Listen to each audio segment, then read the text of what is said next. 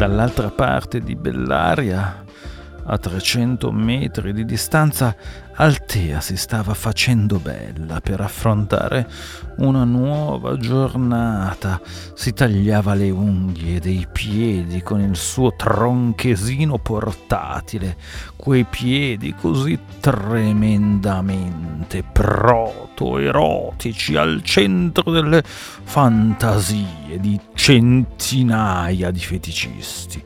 Indossava come ogni giorno le sue mille collane d'oro e diamanti e quella grossa, ingombrante parrucca corvina che celava la sua folta chioma bionda. Chi era davvero Altea e perché indossava quella parrucca? specchio, specchio delle mie brame!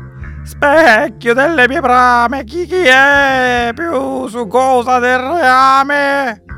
Ma sei tu, Altea! Il motore riesce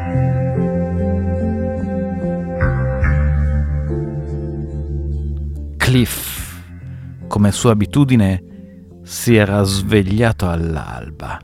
Non amava poltrire. Per lui esistevano solo due cose le sue indagini e le bionde mozzafiato. Erano queste sue abitudini che lo avevano portato ad essere l'investigatore più ricercato di New York City and Chicago e il single più ambito di New York City and Chicago. Ora aveva in testa una mezza idea. Stava pensando di aprire una terza sede della sua agenzia investigativa a Boston, nel Massachusetts. Aveva già individuato un ufficio con la porta con i vetri smerigliati sulla quale avrebbe impresso a caratteri dorati il suo nome, Cliff. L'investigatore stava consumando le suole delle scarpe, indagando a 360 gradi in tutta Bellaria, non aveva paura di porre domande. Ciò che lo spaventava erano le risposte. E le risposte che stava cercando non era sicuro di volerle sentire.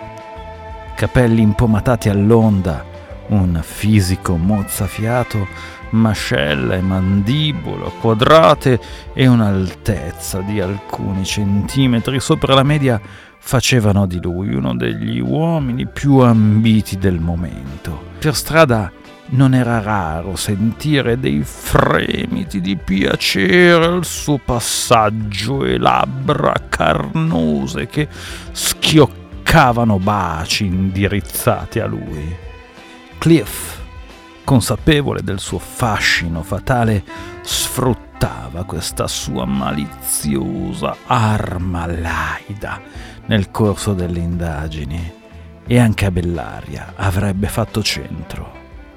Finalmente aveva una pista e l'aveva trovata al circo stabile di Bellaria, dove stava interrogando pagliacci, arlecchini e anche dei pulcinella, mentre incessantemente si facevano divertenti scherzi tra loro, affinando l'arte della clownerie e il loro estro buffonesco.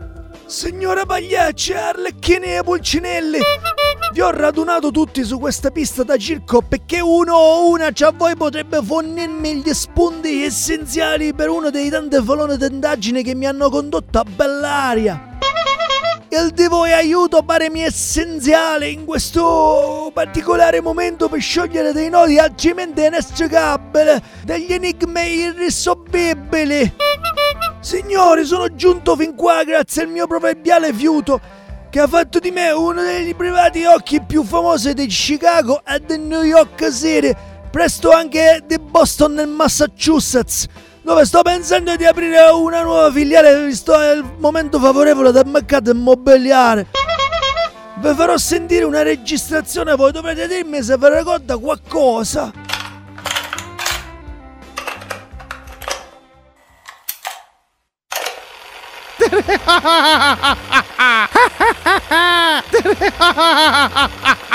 Immediatamente il silenzio calò tra i pagliacci, gli arlecchini e perfino tra i gioiosi Pulcinella.